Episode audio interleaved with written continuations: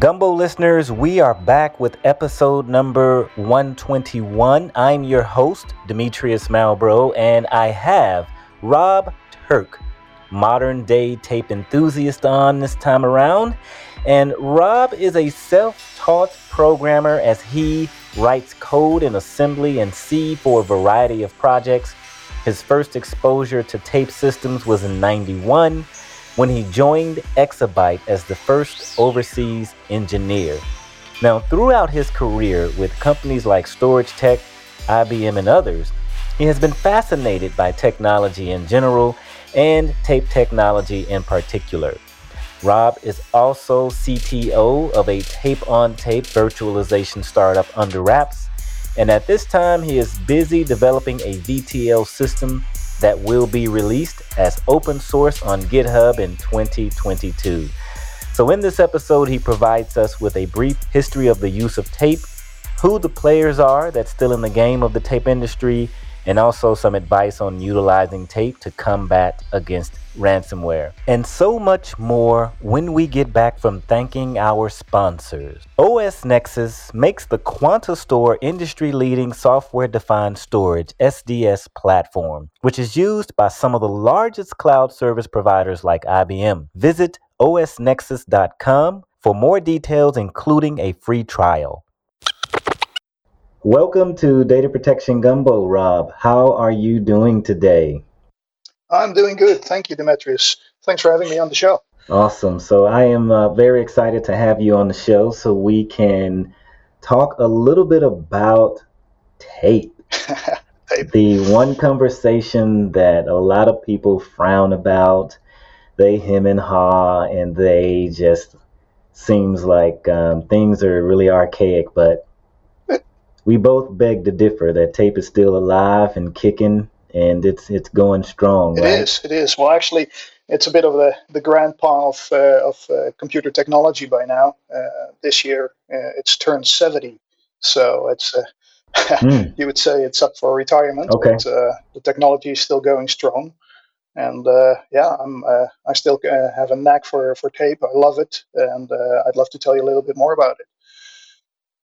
Awesome, awesome. Well, let's let's dive into it. So, why don't we start off with you, maybe walking us through the journey or your journey in history of tape since you've been in the industry since uh, what was it 90, 91 yeah that's pretty much uh, correct it's uh, 1991 that's uh, when i joined uh, a small startup called exabyte uh, at the time they mm-hmm. were one of those vendors who came up with a smart way of storing a lot of data on a small form factor tape uh, they uh, abused a video recording deck from Sony and uh, added digital technology to that and that made it uh, possible to store a lot of data on that uh, on that uh, tiny little cartridge.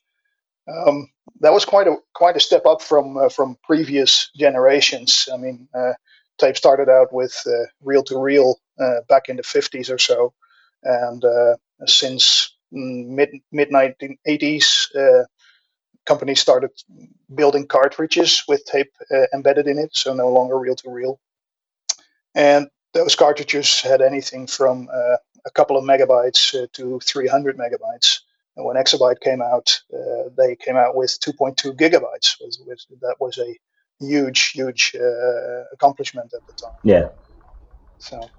Okay. Um, and from there on, um, I've moved on to uh, to companies like StorageTek, who are uh, famous for their big, big uh, iron libraries. Uh, I've joined Exabyte at some point where tape is still going strong. I was actually involved with one of their virtual tape products called ProtecTIER.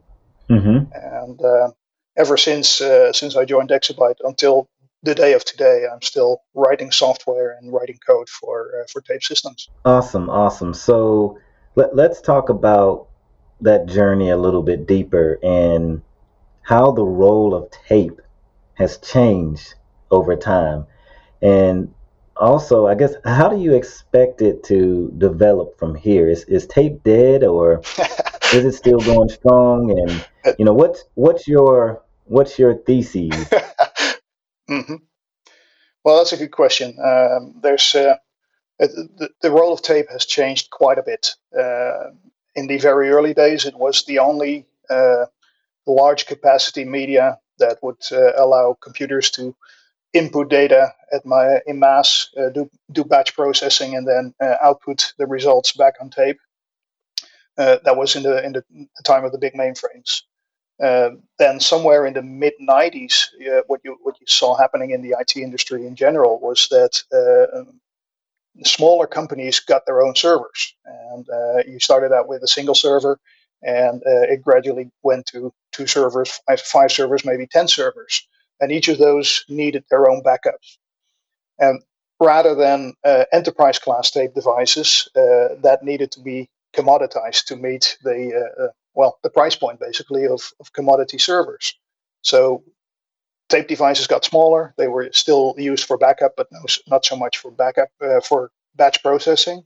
Um, and as time uh, went by, um, you could see that virtualization came in into play. Um, so we're talking 2005 maybe. Uh, VMware came out with their first first products. Uh, Hyper-V started a little bit, uh, and it became basically impossible for every server, be it physical or virtual, to have its own tape drive. So you could see that uh, there was a consolidation going on, uh, both both in technologies as well as how you process data uh, from the server to like an inter- intermediate disk system onto tape. Um, and when, when you when you look at uh, today's uh, systems, you, you usually don't see a tape device in them anymore. Um, people have moved on to uh, to go to cloud backup to uh, to store their stuff uh, in object storage which is fine. Only recently, what you've seen is that uh, uh, has uh, kind of made a revival because of uh, the, the ransomware uh, threats out there. Um, we got a lot of a lot of questions about uh, the air gap that you need to make sure that nobody with access to your primary environment can actually touch your backups. So it's it's great to have a media that uh, allows you to transport those backups offsite and store them safe somewhere. Mm. And um, I'm glad that you mentioned air gap because I just read a press release from Quantum mm-hmm. that they rolled out a what is it? Quantum scalar ransom block.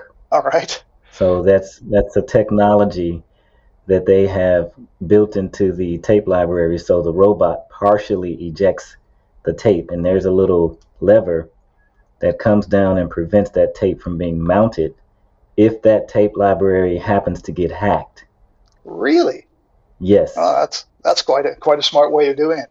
so it, it's it's patent pending right now, mm-hmm. and I watched a little video on it and and said, you know what, that's a pretty cool technology. And the only way, so the, the robot can still scan mm-hmm. the actual tape for an audit purpose, but mm-hmm. someone has to physically then after that that magazine has been partially ejected. They have to physically go into the data center and push the magazine back in. So That's a smart way of doing it. logical tape blocking is also something that they're calling it. So right. pretty cool. Well, actually, I just had to, yeah, go ahead. Yeah, I, I actually had a conversation with one of my buddies uh, the other day, and he came up with a, a similar idea, but for uh, robots that don't have that uh, physical block. Uh, m- most libraries these days allow you to partition uh, the library into multiple parts. So, how about moving a cartridge from your active library to a uh, standby library, a couple of slots that are in a different partition that doesn't have a tape drive uh, attached to it? So, you basically move it away, but still in the same library. That's that's another approach that uh, that, that you could use to make sure that your tapes don't get hacked, uh, because you cannot just moving back. Okay, and w- what can you tell us about this this this tape on tape virtualization? Ah. Is there anything you can tell us about that, or is it well, is actually, it in yes. stealth mode, or? Um, well, I'm CTO for uh, for a company that uh, that's developing some technology to deal with legacy tapes. Okay. Um, one of the one of the major issues that you see with tape in general is that um, they last a long time. Mm-hmm. Uh, you can you can you can put them on a shelf, and if you uh, take care of them properly, uh, they can last for 30 years. Except the drives that you need to uh, to read those tapes don't exist anymore in 30 years. Mm. So um, every I don't know five to ten years, you'll have to do something to make sure that those old tapes are still readable, right? Uh, simply because the the hardware disappears. So what we developed is a technology where you could take your physical tapes, uh, LTO two, three, four, something like that, mm-hmm. read them verbatim onto disk, uh, including everything that you would need to know, but also including all the characteristics of the hardware that you need to read those tapes. So uh, uh if, if it was read on an LTO2 drive, take all the information that you can take from that LTO2 drive and store that with the tapes themselves. Hmm. Now, what that would mean is that, for instance, if you would take LTO1, which is 100 gigabytes each, you could store um, up to, well, actually over 100 of those LTO1 tape images onto an LTO8 tape.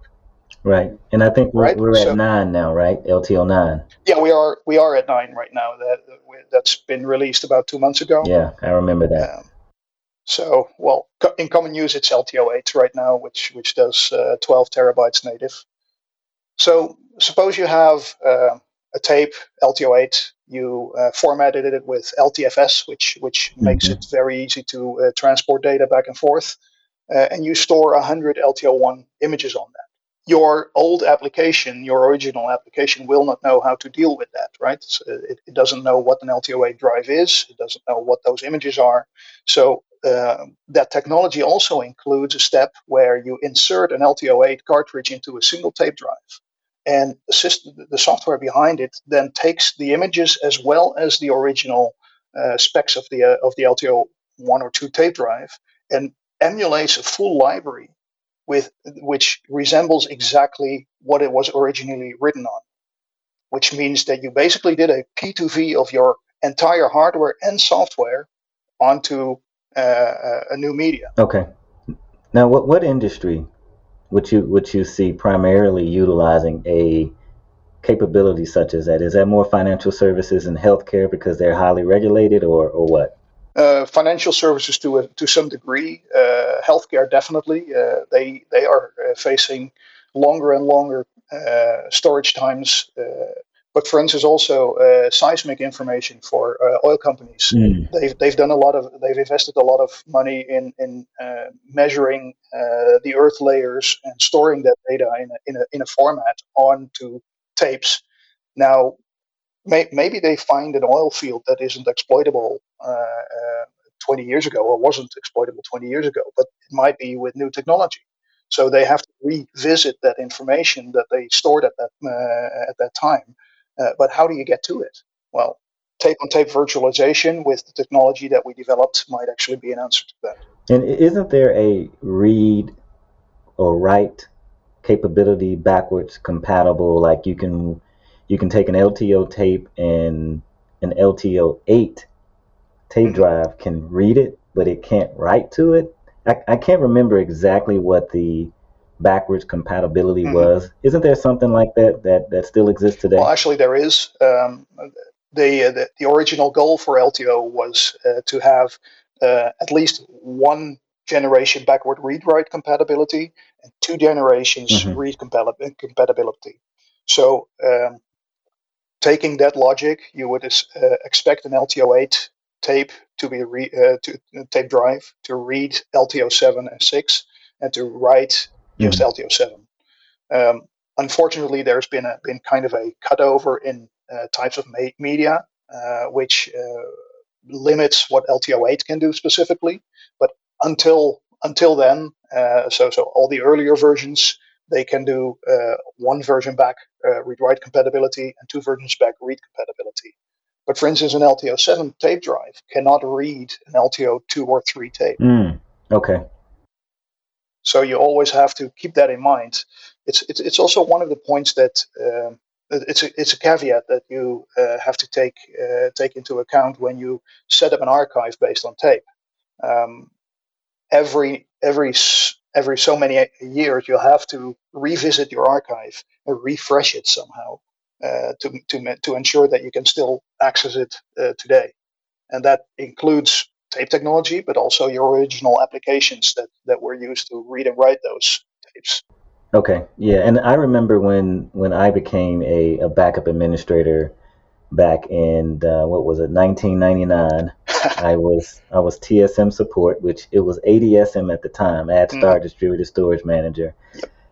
Fresh out of college, I knew nothing about storage and discs and tapes and all of that. So I I had to come up to speed really really quickly, and I just remember having tons of these big white books. Mm-hmm. Like the administrator's guide, the reference guide, which had all the commands in it, and literally pouring through that stuff to learn the architecture of how you had a backup server, you had a client. The clients were the ones that were actually sending sending data to the servers, and mm-hmm. you had a database that kept track of the metadata. So it was it was a really fascinating world.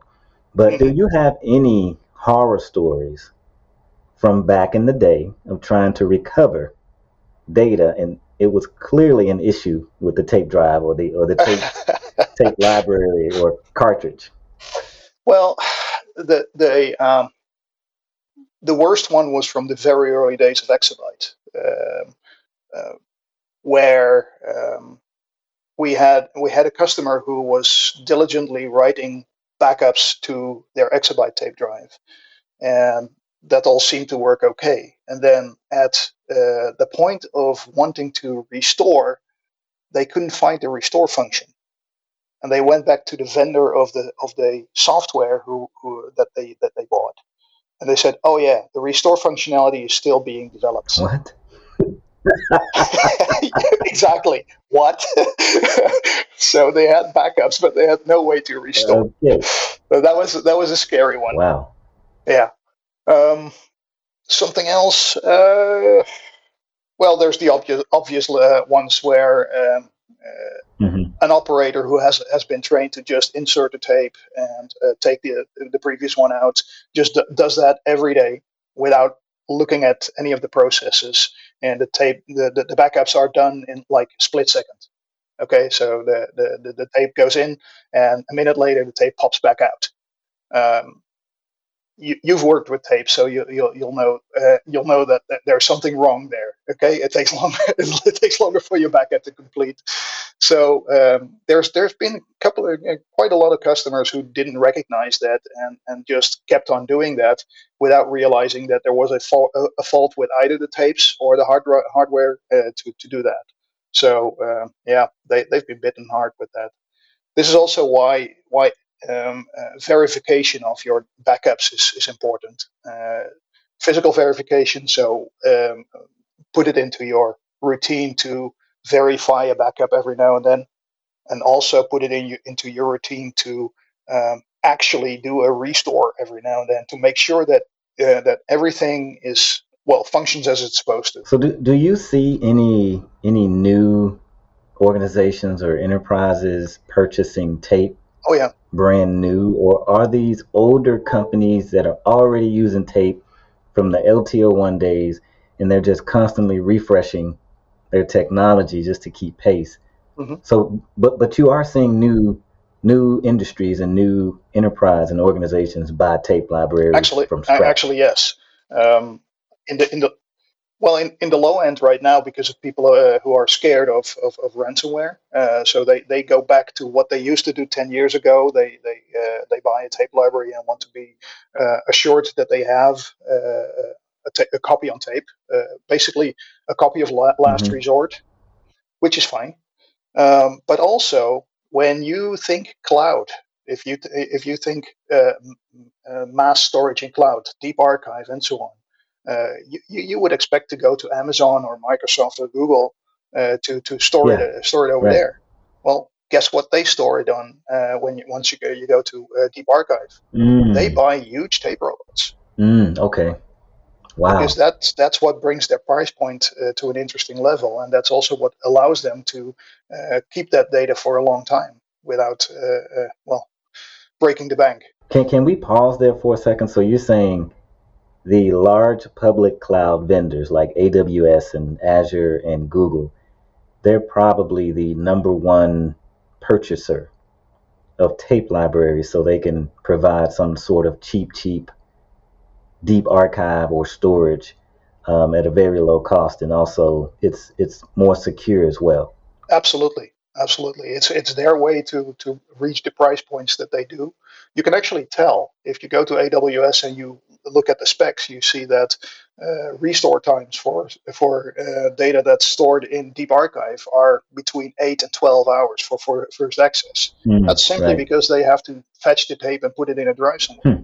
Do you, you have any numbers on how many tapes or tape drives or tape libraries that, that Amazon happens to own? Have they published any of that stuff, or is that something they kind of keep close to the vest? Uh, not that I know of. I think they even keep it to, uh, keep it as a close uh, close guarded secret that they are using tape for that purpose. Now, I, I know Google posts a couple of things about because they like to build mm-hmm. their own servers, their own systems, their own compute, and, and all of that. Mm-hmm uh, I think Microsoft is doing some things like that too. And I read some technology where they are creating underwater data centers or something like that. uh, if, if I'm I'm not right. mistaken, which I don't know, I could be wrong, but no, actually, that's um, that's been in the news. Uh, Microsoft has done that as a proof of concept. Uh, they they've placed uh, like a, a, watertight container uh, on the bottom of the sea, and to, to just have it access, accessible there. Uh, well, you, you got you have two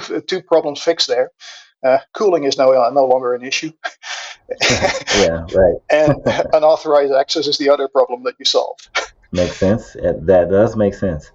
Um, so, what what would you say to a a CISO? Mm-hmm. Right. I don't know if a CISO would, would actually be involved in a, in the purchase of a a new tape library system. So the entire system. So let's say a huge tape library with you know 16 tape drives and hundreds of tape cartridges, etc. Mm-hmm. Number one, why why why do you think that CISO would even be interested in acquiring tape? So this is Chief Information Security Officer. Right. And um, and why why and how would you convince them to go ahead and make that purchase now versus later? Well, it's a make and buy make or buy decision. Um, uh, basically, uh, when you have a lot of data to store, uh, you have an option to do that on premises and have your own destiny in your own hands, or you can send it to the cloud and be happy mm-hmm. with that. Um, the number one issue with storing it in the cloud is cost. And you, you'd say, well, you know, it's only 0.11, 0.001 cent per something do the calculation, really do the math. And uh, the, the sneaky part is it's per month, which means that that bill that looks okayish uh, comes back every month for the next 10 years, 20 years, whatever you have uh, planned for your retention times. So uh, if you can get a much better deal by just installing a tape library, uh, then uh, then why not do that? And is there any particular moment in on the timeline, let's say the last 20 years, that the industry started to shift and change from tape as being the primary mechanism of sending data over to the new world that we're in now, with everyone's talking about the cloud and archiving data in the cloud, etc. Like, what's what's your view, and when did it exactly change from your perspective? I, th- I think when AWS came out, uh, I don't know, just just before 2010 or so uh, with cloud storage. Uh, that that was uh, well the nail on the coffin uh, for tape. That's that's what's uh, what the industry consensus was uh, all about. Mm-hmm. Um, I think that was a bit too early to, to to call it an end for tape. my in my in my view, tape is going to continue to be along, around for a long time. It's just going to be behind the curtain uh, end users won't won't see it that much anymore. It, will be up to the to uh, the uh, the service providers, be it large or small, and it will. Well, you know, uh, very large institutions, uh, CERN or NASA or uh, a weather bureau might have their own tape library. Um, other than that, I think tape will be along will be with us for a long time. And if I go out on a limb, um, we might actually see uh, two remaining storage technologies, uh, tape and solid state disk. No hard disks anymore. Mm, okay, so you you are uh, putting a, a, fork in the ground that hard HDD may go mm-hmm. DD, dead as a doorknob. Yep. That's what it is. Cool. That fair enough. Fair enough. So I remember. So I worked at EMC. I'm sure most most storage guys who are in backup and recovery worked at at least a few companies. So IBM was one, EMC mm-hmm. was another, and the third I would probably have to say it was either Symantec, Veritas, Commvault, or the mm-hmm. big green company. I think you're you're there now, right? Veeam. Yep. Yeah, I'm a system engineer for Veeam. And uh, although Veeam uh, declared tape dead uh, when they were uh, founded, which is actually uh, yeah. 15 years ago to date, uh, we're celebrating really? 15 years Veeam this this week actually. Hmm. Okay. Um, okay. And the, the, founders, thank you. The founders never thought tape would be implemented in Veeam. that has changed quite radically since 2014 uh, there were just too many customers asking for it, and uh, well, the people in, uh, implementing this have done a very good job in uh, looking at the, the, market and, and looking at what uh, what the issues would be for tape, making sure they wouldn't make those same mistakes. So, for instance, the latest release allows you to copy old tapes to new tapes, all fully automatic. Mm-hmm. So uh, you don't have you, you don't have to deal with uh, migrations anymore. You can have the software do that for hmm. you. It's built in, which I think is a tremendous accomplishment. Yeah, and the turning point for me was when Data Domain, when, when when they when they stepped on the scene, man, it's everything changed for me as a backup administrator because now you can you can dedupe that data, store mm-hmm. twice or two or three, four whatever that dedupe number or ratio was that you could compact that disk on there and only store the bits and bytes, you know, and, and not the duplicates, mm-hmm. and then access it very quickly because uh, you were no longer really dealing with tape and it was all virtual. That's when when my life changed as a backup administrator, and I no longer had to deal with, you know, StorageTek libraries and ACSLS and Gresham EDT, and I mean, trying to configure all that stuff. That's how I put food on the table. Uh, as a consultant, I would fly around to all of these mm-hmm. companies and just implement TSM solutions and spend like a week or two installing it and configuring it all. So I think you and I have, uh, have had very similar paths. yeah. Yeah. So, so, yeah. Um, so also just maybe wrapping up with, with the last question or 2 mm-hmm. what what caveats are, are there in using tape for long term archive? And I think you touched on this a, a, little bit earlier because the time of a tape, the lifespan of a tape, maybe what thirty years, and so yep. Um, what what do you what do you need to keep keep in mind when you're considering a long term archive with tapes? I think you have to uh, to allow it some TLC, uh, some tender love and care because uh, um, uh, although a tape by itself can uh, can be on a shelf for 30 years and be perfectly readable, you still need the hardware, you still need the software to be able to read that data. I mean, as you mm-hmm. as you are well aware of, the, the, formats on tape are always proprietary. Um, well, starting with LTFS, uh, you can debate that, but uh, uh, you cannot take a in LTFS linear, linear tape, tape. system basically pr- presenting a drive letter uh, uh, on a tape. So that makes it easy to just copy and, and, and uh, paste t- data onto a, a, tape. Looks like a disk drive. Mm-hmm. Um, but in in the long run, uh, that archive needs some kind of maintenance and planning to be uh, to be viable over the long time. So uh, especially with LTO9, I think it was declared to have a 50 year uh, uh, lifespan for the tapes themselves. Uh, well, I wouldn't bet that you can have a, a, tape drive type LTO9 still there 50 years from now. Hmm. So you'll you'll have to think about how do I move that data? How do I keep it accessible? Uh, and that includes the hardware, but also the the applications themselves. I mean, suppose you had uh, Novell NetWare running uh, around 2000, mm-hmm and you were using, uh, I don't know, ArcServe, Yeah. Try and restore that now. It doesn't really matter anymore if your tape drive or your tape is okay. Uh, you'll you'll have quite a an ordeal to uh, to try to try and access that data. So uh, plan ahead. I think mm-hmm. that's that's the message. Plan ahead. Okay. Think about uh, what you need for from that data, what the value is, and how to keep it accessible over the long time.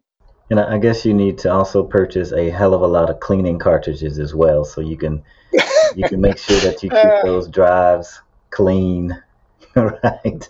Uh, I think I think if you look at LTO drives, I think they they will uh, prompt you for a cartridge.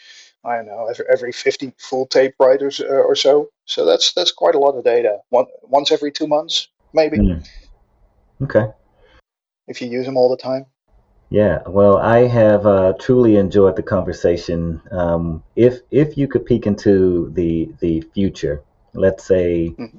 now you know Facebook just uh, changed their name to Metaverse, right? Mm-hmm. So h- how do we move tape into the future? And you can't say DNA storage is going to be oh. the, the, new technology because that's I think they've already stored some data on a piece of DNA, a strand of DNA, right? Have you heard of that? yeah. yep. yep. What do you foresee in the future just for data storage in general? What's what's in your crystal ball, Rob?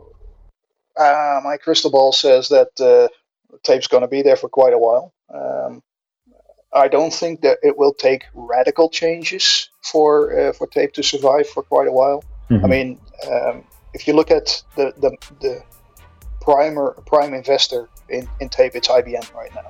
Hmm. Uh, they, they do all the work in research and development uh, for, for technology, and they've already demonstrated half a terabyte cartridges in the current form factor hmm. in their lab environment. Okay. Well, that's that means that uh, we're now at 18 ter- terabyte. Uh, sorry, half a petabyte, 500 terabytes. So that looks like uh, there'll be LTO 15 or 16 or so before before we get to that. Uh, so it'll be at least 10 to 15 years out before we reach uh, what's already been demonstrated in the lab. I don't think tape will be uh, gone uh, any, anytime soon. What will be an, uh, an issue is access times. Mm-hmm. just like just like you see on hard disks, uh, they've become bigger and bigger over time, but they haven't become any any faster. Mm. tapes with tapes, you'll see the same thing. I mean, LTO one you you could write a full tape in under an hour and a half. Uh, an LTO9 takes almost 13 hours to write. Um, as as uh, capacity goes up, uh, the transfer speeds need to go up as well, and that, that that's going to be a challenge. Hmm. You you should know someone sitting on the on the LTO panel, right? No, the consortium. Mm-hmm. You, you you expect me to be on that? I don't know. You are, are you on it? no, I'm not. I'm not. I'd love to be, uh, but uh, I haven't received any invites yet. Uh, but uh, people can reach out on on LinkedIn and uh, get me an invite for that. See, look at that. he, he, said reach out to him on LinkedIn, right? Send him a, a, a LinkedIn invite uh, to Rob Turk, better known as the modern day tape enthusiast, right? Thank you. Thank you, sir. All right, Rob. Thank you so much for uh, appearing on Data Protection Gumbo. It's been a really interesting conversation around tape. And uh, we dedicated an entire episode to the stuff that everyone kind of kind of cringes about, but yet is still going uh, strong. So thank you again, Rob, and I appreciate you being on the show. Thanks for having me. Thank you for listening to Data Protection Gumbo. Please follow us on Twitter at DPG Podcast and join our Backup and Recovery Professionals LinkedIn group. Just search Backup and Recovery Professionals on LinkedIn and you will find the group. And until next time, Gumbo listeners, have a fantastic week.